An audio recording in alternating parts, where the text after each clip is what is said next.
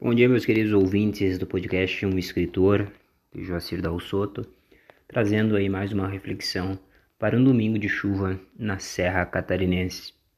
Eu tenho ouvintes aí nos Estados Unidos que mandaram algumas palavras para que eu pudesse trazer aí uma reflexão sobre a vida, sobre como conduzimos nossas vidas da melhor forma. O padrão ele não está estabelecido quando nos preocupamos com o caminho dos outros. O melhor padrão para seguir quando a gente deseja ter uma vida vitoriosa, uma vida de superação, uma vida de entendimento, o melhor padrão é quando cuidamos do próprio caminho. Não importa se é filho, não importa se é mãe, se é pai. Quando você está bem, você consegue transformar o mundo.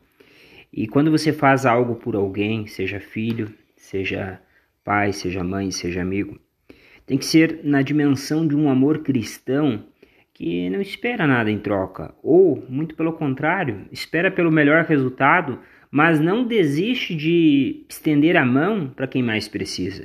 Então, que a gente possa, no dia de hoje, que é o Dia do Trabalhador, 1 de maio, estender o coração para a melhor compreensão, para o melhor abraço, para uma energia que nos tire o peso da vida, o peso da dor, o peso do sofrimento, o peso do vício que temos muitas vezes de desistir. É preciso sonharmos, é preciso acreditarmos. O sofrimento humano, ele é o principal aspecto que melhor ensina.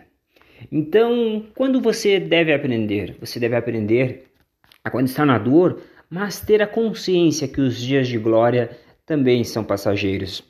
Então se aprofunda naquilo que alegra o teu coração. Desejo imensamente que Deus abençoe o teu caminho, que os teus dias sejam maravilhosos. Um fraterno abraço.